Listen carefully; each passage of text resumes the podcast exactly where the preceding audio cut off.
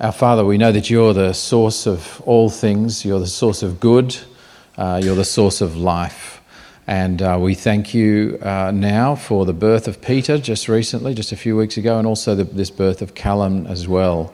And uh, we thank you for the, uh, the good health results for Sue Harrington as well. We are very thankful for your answers to prayers there. Thank you, Lord, for the work that you're doing here amongst us at Victor Harbor and also uh, around the Trinity Network to draw people to yourself through the life giving gospel. And we do pray that you would continue your work of, of, of drawing people into eternal fellowship with you. And Father, we thank you that you do this work amongst us. Please uh, help us uh, to continue to be faithful in, in our lives. Lord, we are about to open your word, and so we pray for your uh, your encouragement to us through it, your, your instruction to us about yourself and about the world in which we live. Please do challenge us and shape us and make us wise, we pray, in Jesus' name. Amen. All right, well, uh, turn with me then to page one, uh, or whatever page it is on your Bible, uh, that Genesis begins and the Bible begins. And the, uh, the reading will come up on the screen behind me as well. And also, you should have the place marked for you in the Bibles if you received one on your way in. Genesis chapter 1.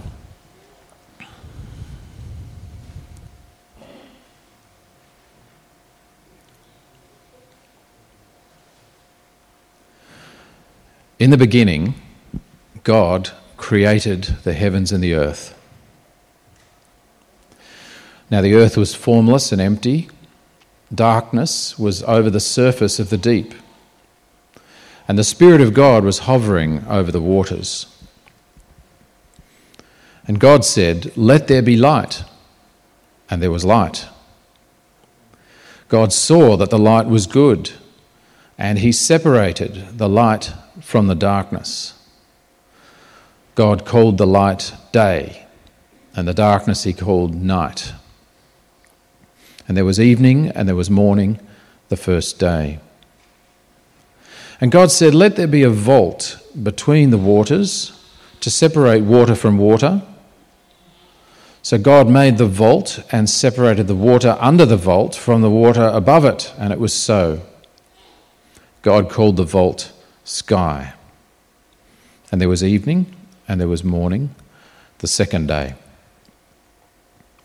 And God said, Let the water under the sky be gathered to one place, and let dry ground appear. And it was so. God called the dry ground land, and the gathered waters he called seas. And God saw that it was good. Then God said, Let the land produce vegetation, seed bearing plants, and trees on the land that bear fruit with seed in it, according to their various kinds and it was so. The land produced vegetation, plants bearing seed according to their kinds, and trees bearing fruit with seed in it according to their kinds. And God saw that it was good, and there was evening, and there was morning, the third day. And God said, Let there be lights in the vault of the sky to separate the day from the night and let them serve as signs to mark sacred times and years and days. And let them be lights in the vault of the sky to give light on the earth. And it was so. God made two great lights the greater light to govern the day, and the lesser light to govern the night. He also made the stars. God set them in the vault of the sky to give light on the earth to govern the day and the night, and to separate light from darkness. And God saw that it was good. And there was evening, and there was morning, the fourth day. And God said, Let the water teem with living creatures, and let birds fly above the earth across the vault of the sky. So God created the great creatures of the sea and every living thing with which the water teems and that moves about in it, according to their kinds, and every winged bird according to its kind. And God saw that it was good. God blessed them and said, Be fruitful and increase in number, and fill the water in the seas, and let the birds increase on the earth. And there was evening, and there was morning, the fifth day. And God said, Let the land produce living creatures according to their kinds, the livestock, the creatures that move along the ground, and the wild animals, each according to its kind. And it was so. God made the wild animals according to their kinds, the livestock according to their kinds, and all the creatures that move along the ground according to their kinds, and God saw that it was good. Then God said, let us make mankind in our image, in our likeness, so that they may rule over the fish in the sea and the birds in the sky, over the livestock and all the wild animals, and over all the creatures that move along the ground. So God created mankind in his own image. In the image of God, he created them, male and female he created them. God blessed them and said to them, Be fruitful and increase in number, fill the earth and subdue it, rule over the fish in the sea and the birds in the sky, and over every living creature that moves on the ground. Then God said, I give you every seed bearing plant on the face of the whole earth, and every tree that has food with fruit with seed in it. They will be yours for food.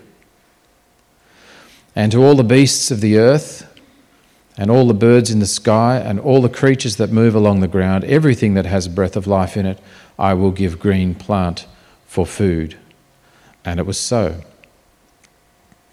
God saw all that he had made. And it was very good. And there was evening and there was morning, the sixth day. Thus the heavens and the earth were completed in all their vast array. By the seventh day, God had finished the work he had been doing. So on the seventh day, he rested from all his work. Then God blessed the seventh day and made it holy because on it he rested from all the work of creating that he had done.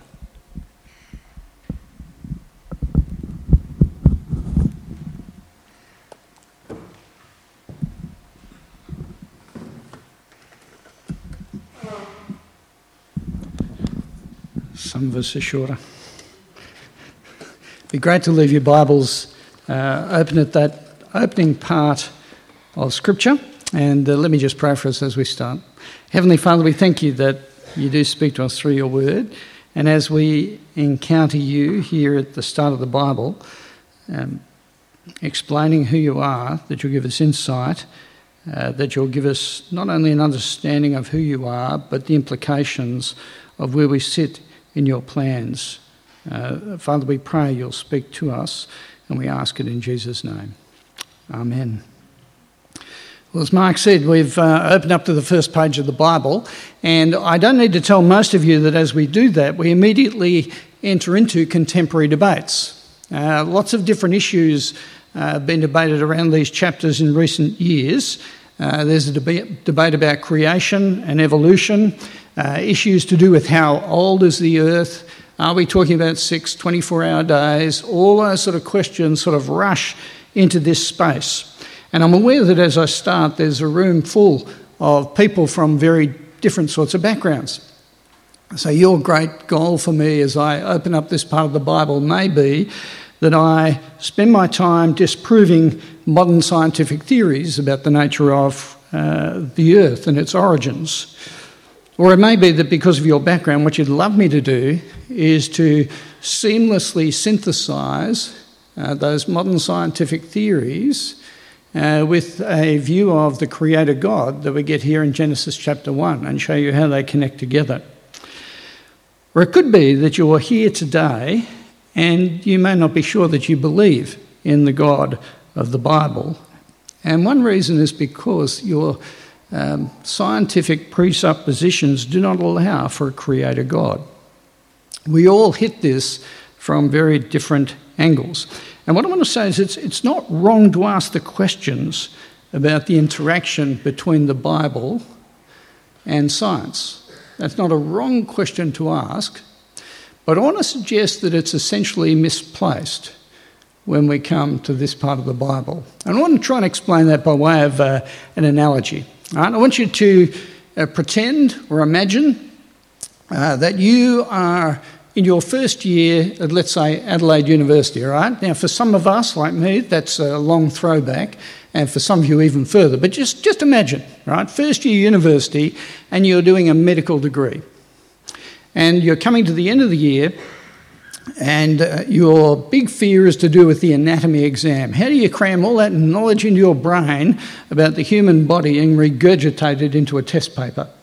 But fortunately, the professor who's teaching this course let you know that for the first time in the history of Adelaide University Medical School, you'll be able to bring the textbook into the exam with you, right? Open book anatomy exam, and the, the class rejoices, right? And you're in the class, so you rejoice, right?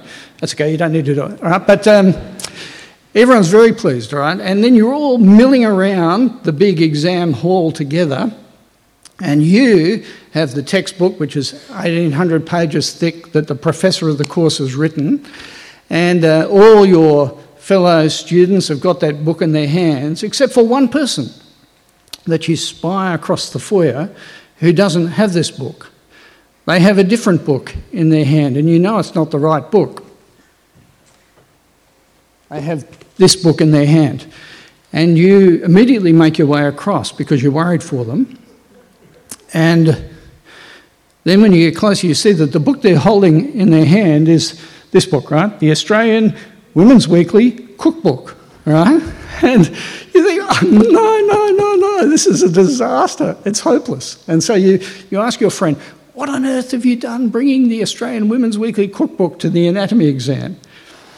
And your friend uh, gives you that knowing look and says, well, you know, you are what you eat. Right? and while you get the point the person's making, right? There's a, there's a connection between uh, physiology and what we food we put into the body and that sort of thing, but you're not all that confident that this book is going to help them all that much when it comes to an anatomy exam. Okay. Now I want to suggest to you that it's a little bit like that when we come to Genesis chapter one. That is when you come to those questions raised by modern science, that's not why Genesis 1 has been written. But I do want to say that this part of the Bible, these opening chapters, are profound and completely accurate and trustworthy when it comes to more important questions. And those more important questions are these uh, Who is God? Who are we? And what is our purpose in this world? What's the world like? Why is the world such a funny mixture of beauty and glory and wonderful things, and yet heartache and pain and disaster? Why do we live in a world just like that?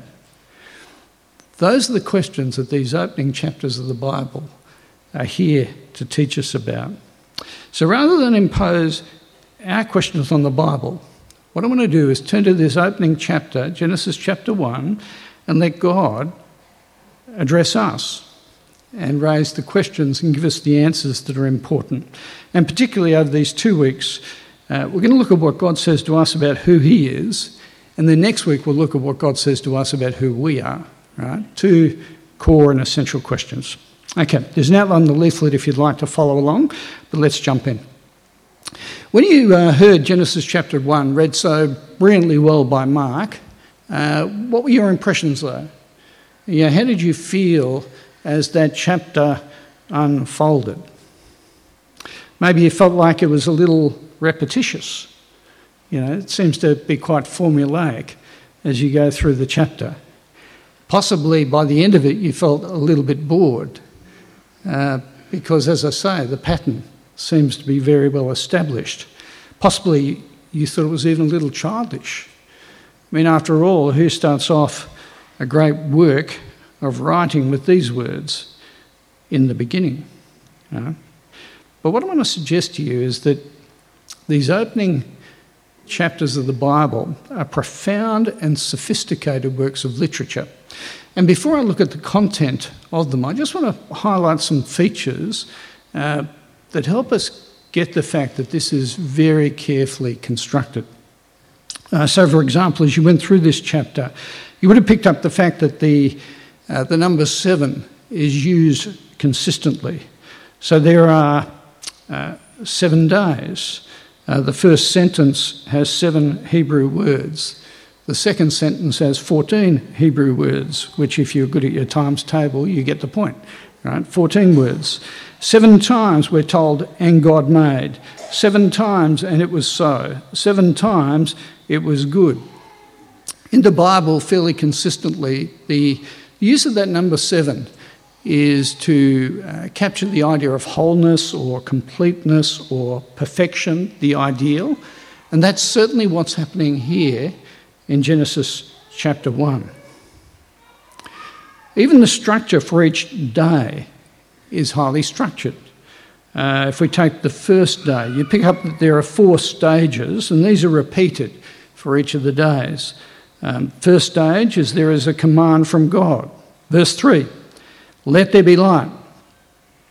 Second stage, fulfillment. There was light, verse 3. A third stage, there's a, an explanation or an elaboration, verse 4. The light was good. And then at the end of each of these days, you get that day formula, verse 5. There was evening, there was morning, the first day.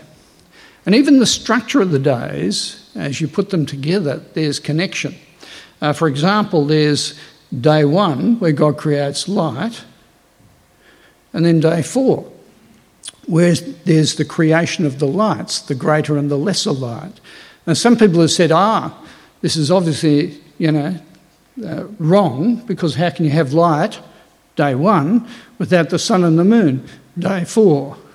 Now, can I say that that's it, the writer of the Bible isn't stupid, right? Uh, that is, the point that is being made is God is the creator of light and the means by which the light is created. It's actually a deliberate uh, way of expressing the overarching nature of God. But what you pick up here is the great sense of order, structure, purpose, and care that's taken with this part of the Bible. Now, the key word, if you had to come up with the key word from this chapter, to select one word uh, from this opening chapter that you thought uh, captured the essence of what the chapter was all about, which word would you have picked? What I'm going to do is actually give you a chance to talk to each other. You have one word, so this is only going to take you four seconds, right? And I want you to, and let me say, you won't have to swap you won't have to yell it out or anything, right? There's no embarrassment factor here, right? But talk to each other. One word you have, swap it, and we'll come back in just a moment, okay? One word from this part captures the first chapter. What is it? Go for it.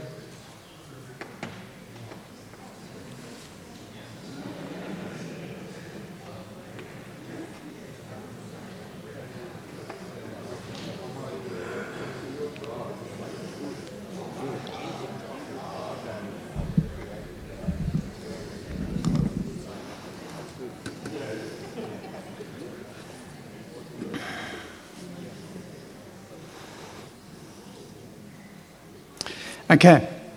You, you could have appropriately selected a number of different words, so um, don't, don't feel bad if you don't get the one that I think is, is the best one. But it could have been creator or creation, or. But I think the, the obvious one from chapter one is God.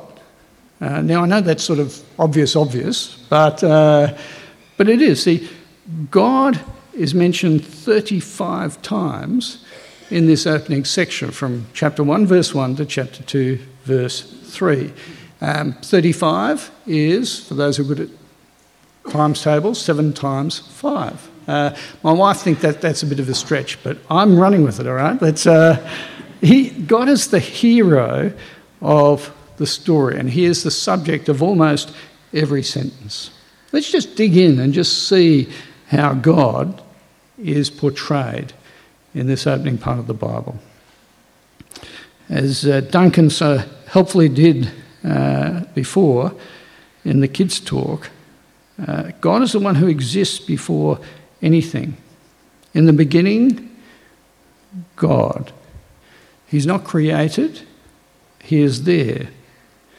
And then God creates. God created the heavens and the earth.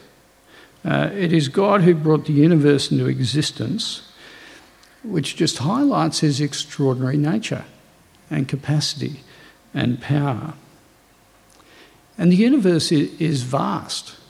Uh, even with all our technology, uh, we struggle to explore uh, how great the universe is. Uh, I, looked, I looked at Google the other day, so it must be right, and it said that um, there are over 400 billion stars, they estimate, in the universe, and over 170 million galaxies. Now, that, that, I just cannot get my head around that. And Genesis chapter 1 is talking about the God who brought that into existence, the vastness of it, but also the, the intricacy of creation. Uh, when you see um, a spider's web, or if you're a scientist and you consider you know, subatomic sequencing, you know, the fine detail or components that go into the structure of our universe, it is just amazing. So it's no wonder the psalmist says in Psalm 19, the heavens declare the glory of God, for creation does that. We're told that everything is created for a purpose. As we went through the chapter, uh, God declares everything He's made is good, good, good, good, good, good, good. And then you get to the sixth day when we're talking about humanity, and it's very good. Verse 31 God saw all that he, he, he had made, and it was very good. Now, this idea of um, good or very good is, is not so much a, a moral statement, um, good as opposed to de- degenerate or bad. Uh, rather, it's a statement of fitness for purpose. Uh, it, it has the intention and meaning and fulfills the function that God intends. We went to a place like Isaiah 45, uh, verse 18. It reads this way He who created the heavens and the earth, he is God. He who fashioned and made the earth, he founded it. He did not create it to be empty, but formed it to be inhabited. And I want to suggest to you that all modern, orderly, scientific investigation, it stems from an understanding that God has actually constructed the world that way. It, it runs because of that.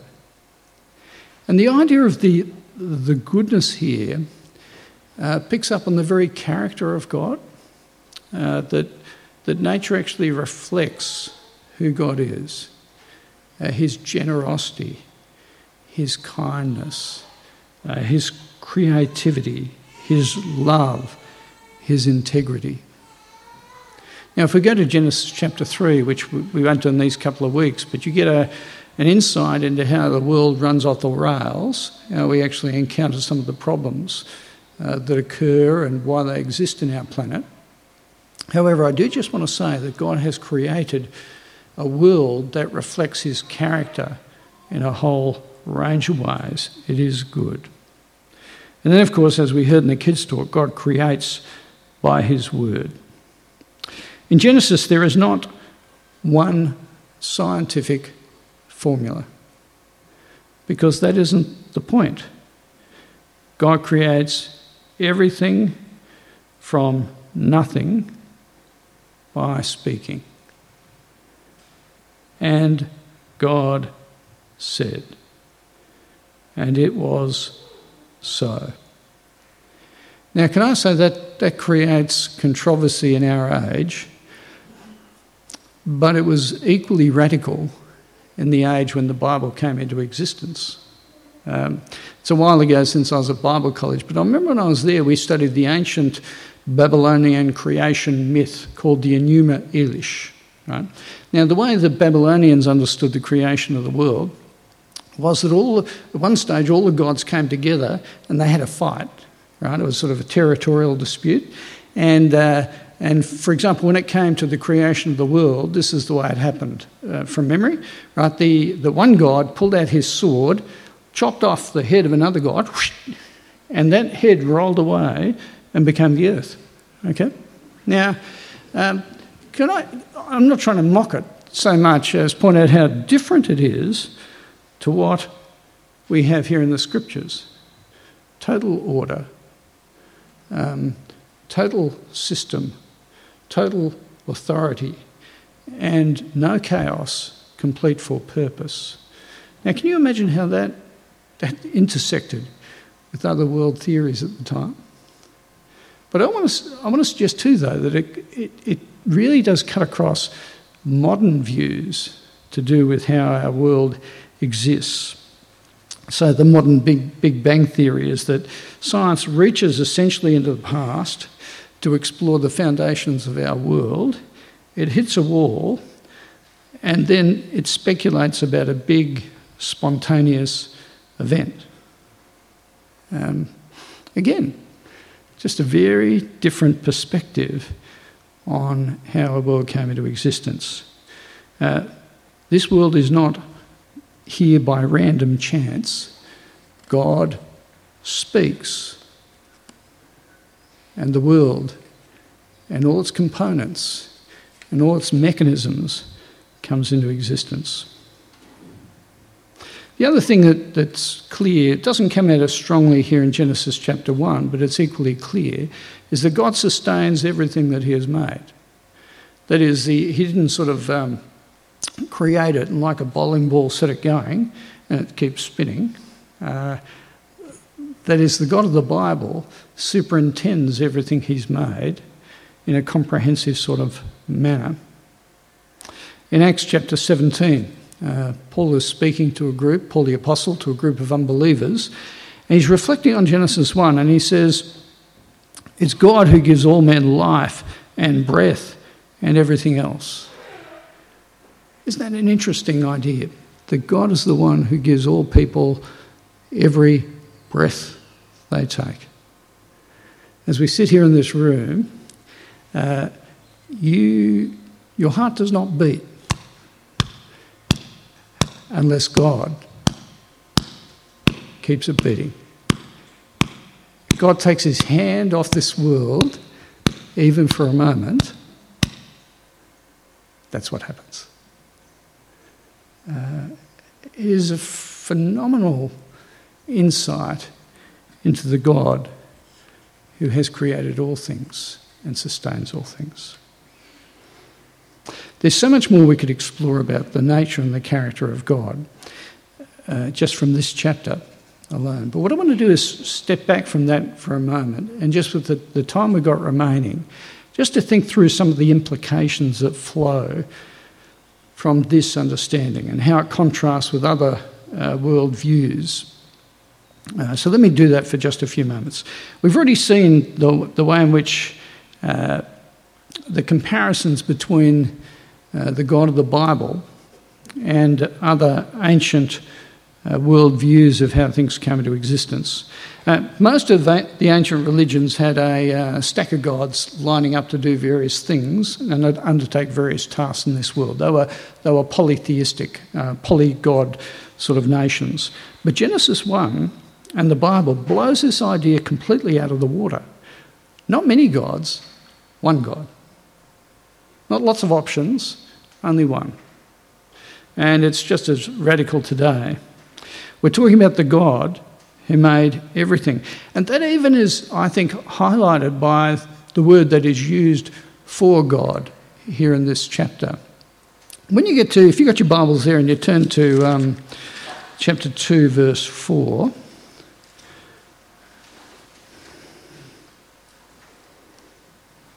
Notice what it says this is the account of the heavens and the earth when they were created, when the Lord God made the earth and the heavens.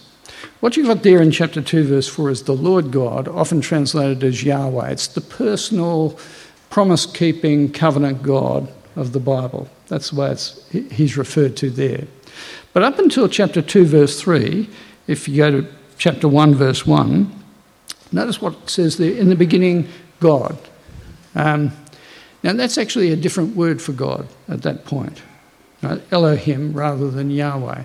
Now, you may think, why do I need a Hebrew lesson on a Sunday morning at 10 o'clock? You don't really. But, but let me explain why I think the two are being used. From chapter 2, verse 4, the, the covenant keeping, personal God. But in chapter 1, the big idea here that is being made is that there is only one God, right? The God. And how often is that stated here in the first chapter or up to chapter 2, verse 3? 35 times.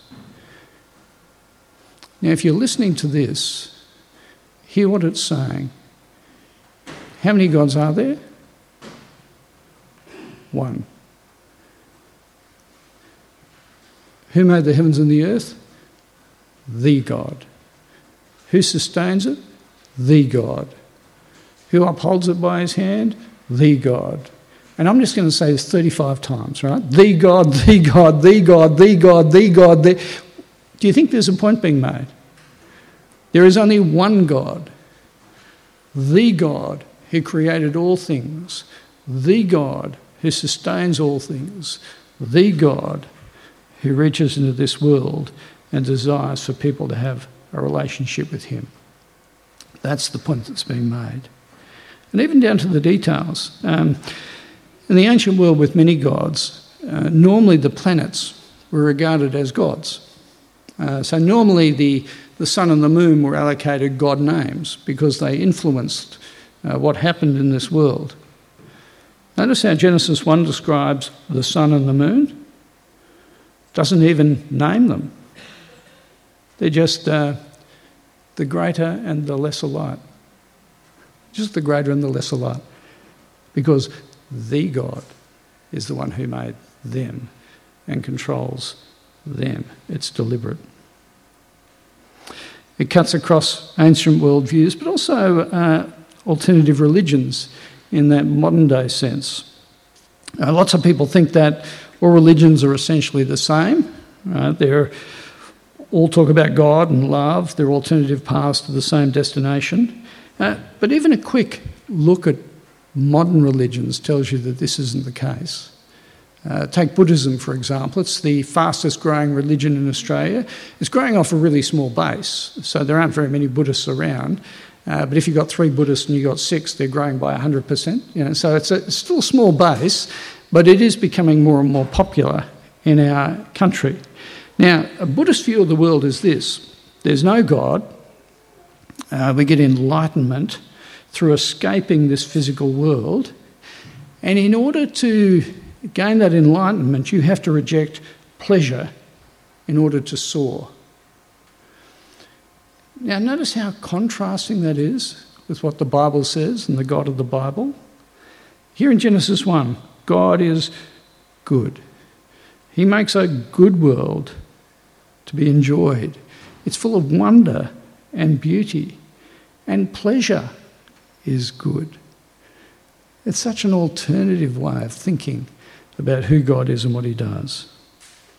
And even when you measure it against uh, modern non religious worldviews, the contrasts are just as stark. Uh, take atheism, this has become really popular in the Western world in recent years, made popular by people like uh, Hitchens and uh, Lawrence Krauss, uh, Richard Dawkins before him. Uh, basically, this is a view that says we're just random collations of atoms uh, caught up in the slipstream of a meaningless universe. One author put it like this We just are for a little while anyway, and then we aren't.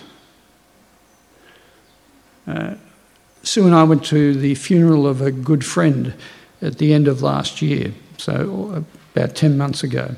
We'd known her for 40 years.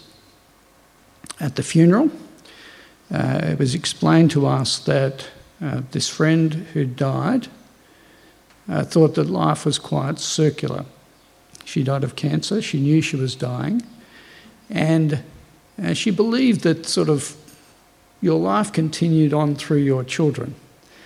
And her great desire was that her ashes should be taken back and scattered at the place where she was born to capture that sense of the circularity of life. Now, you know where this theology comes from, don't you? Right? It's the Lion King. Um, that, that's where it comes from. That whole circularity and uh, sort of endless cycle of existence.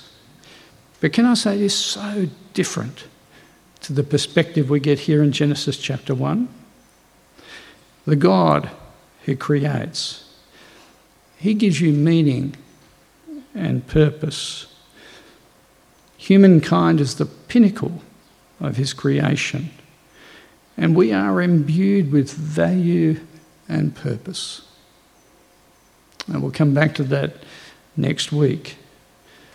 But we are made for relationship with God, and we're made for eternity.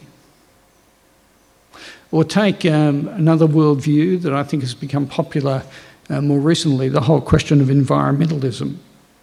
It's a huge issue in a world of global warming, rising sea levels, uh, carbon gas emissions, coal fired power, and all the things that go with that sort of debate. We've got a world population that's rapidly rising and uh, outstripping uh, the replenishment of the resources in our planet. Now, for some, the, the creation is actually their God. Uh, they derive their sense of purpose and meaning and value from the created order around them. And on that view, of course, it's very hard to distinguish between the value of a human being and an animal because uh, they're all just uh, creatures. That's why some who are in the green movement can talk about the murder of whales uh, because they attribute the same value to both species. But Genesis corrects that thinking. Uh, that is, God is mirrored in his creation. He made it, so it reflects his character in different ways, but he's not captured by his creation. It's not as if he's trapped in his creation. You, you won't find God by looking at a tree or studying a rock, even though they might reflect him in some way. And the second thing is that God is the one who gives creation its value and purpose. He determines that. And God, as we'll see next week, has determined that people actually have more value than animals. Uh, now, let me say, I think Christians have an enormous amount to contribute to this environmental debate, and they should. That is, if you get the nature of the God who made the world, you get his purposes for this world, and will act in accordance with that, um, lining up with the intentions of the Creator. Uh, and often, I think throughout history, Christians have been a bit slow to pick up on what that means to superintend uh, creation in that way. Uh, but this issue, nonetheless, is, is huge. But you know, the religion that I think dominates Australians today is the religion of uh, materialism or hedonism. Uh, that I think is, is written into our, our nature. The goal of life becomes the acquisition of stuff or experiences. Um, that becomes our purpose. It's a worldview that Western nations are caught up with in for, obvious reasons. And you know it is too. Um, back in May when we had our election, seems like a long time ago, wasn't that that long ago? What were the big issues for the election? What were the ones that were going to determine whether a, a government got elected or not? Let me tell you what they were, as far as I could tell from the press. Issues to do with franking credits and superannuation and home ownership and negative gearing and living wages. They were the popular things. They're all to do with whether our government can deliver on the standard of living that we want to have. Uh, that is the world view. But, but do you understand why that's, that's so wrong as a basis for it? You see, it's all back to front according to Genesis. If you and I get our meaning from the created order, what we own, or what we earn, or the pleasure we get from creation, do you understand how back to front that is? See, God creates us to enjoy His world. We don't get our meaning from the created world telling us who we are. We're meant to get it from the God who made us. It's, it's just turning the world upside down to do it in that way. Friends, what does it mean to believe in the God who created everything? It will have implications for a worldview uh, based on an atheistic, biological, evolutionary understanding of the universe. Don't get me wrong, it will intersect with that worldview. But there are some things that are actually much more essential and much more important. When you understand who the Creator God is, it will cause you to be humble. Because that's what it means to believe in a Creator God. We're not random accidents. We've been made by God for relationship with Him and in His service. And when we understand who He is and His capacity, that causes us to realize how small we are. Listen to the psalmist again from Psalm 8. When I consider the heavens, the work of your fingers, the moon and the stars which you set in place, what is mankind that you're mindful of them, or human beings that you care for them? And also, there's accountability. Uh, what's very clear when you read these opening chapters of the Bible is that God is the owner of everything that He has made. And we're not free to squat here in this world on our own terms. If you've ever been a tenant, you know that to ignore the landlord is stupid. Uh, and it's likely to lead to a very short term consequence for you in terms of getting kicked out. Uh, foolish for us to squat here on our own terms when the owner and landlord is God Himself. We are accountable for the way in which we live. But let me just conclude with this point. I think one of the most profound things that comes out of looking at this opening chapter of the Bible is that when you're confronted with this God, you understand that He is a God you can trust. Uh, I've got five grandchildren now. Peter's the last of them. My first grandson is Ollie. When Ollie was about 18 months old, he was around at our place. We've got these stairs at our place. There's about um, 10 steps, wooden steps going up, and then eight sort of to the, the next floor. And they're hard wooden steps. And because the kids were little, I was doing my grandfatherly, you know, helicopter grandfather hovering, you know. His parents didn't seem to be worried about this 18 month old going up and down these stairs, but the grandfather was. I was trying to make it look like I wasn't worried, you know, but, uh, but in fact I was just sort of hovering there. Ollie went up the stairs, I could hear him laughing his head off, right, and I just stood around at the bottom of the stairs. Ollie decided to come back down the stairs. He got to the top landing, so we're talking eight steep stairs, and as he turned the landing, right, he saw Papa right? And he got this big, beaming smile on his face, and he did something he'd never done before, right? He jumped. You know, sort of a, a Superman jump, you know, because, and do you know the reason he did it? It's not because he had a death wish, right? It's because he actually expected his papa had the power to catch him, which was in debate at the time. But uh, he, he thought that would happen. But he also he thought I had the disposition towards wanting to do it. You know, that when he jumped, I wouldn't just go, ha ha, you know, and let him crash to the ground. That I actually loved him enough to actually catch him. And that's exactly what happened. I, like my heart came up through my mouth, uh, uh, but I caught him. Now, can I say, when we come to the God of the Bible, he has immense power and authority. And that is such an important thing for us to understand uh, that we can trust him because of his awesome capacity. But why do you trust God? Well, because He is full of grace and full of goodness. And you see those things uh, embedded in creation the beauty and the generosity, uh, the goodness. They're all qualities that are rejected in chapter 3 by humanity, Genesis chapter 3. But nonetheless, they are captured here in these opening chapters. In chapter 3, people do turn their back on God, which raises a whole question about how God should treat people who are rebels. But the whole storyline of the Bible focuses on the generosity and goodness of a God towards people who don't treat him properly, culminating when you get to the Lord Jesus Christ in the New Testament. The most famous verse in the whole Bible. John 3:16.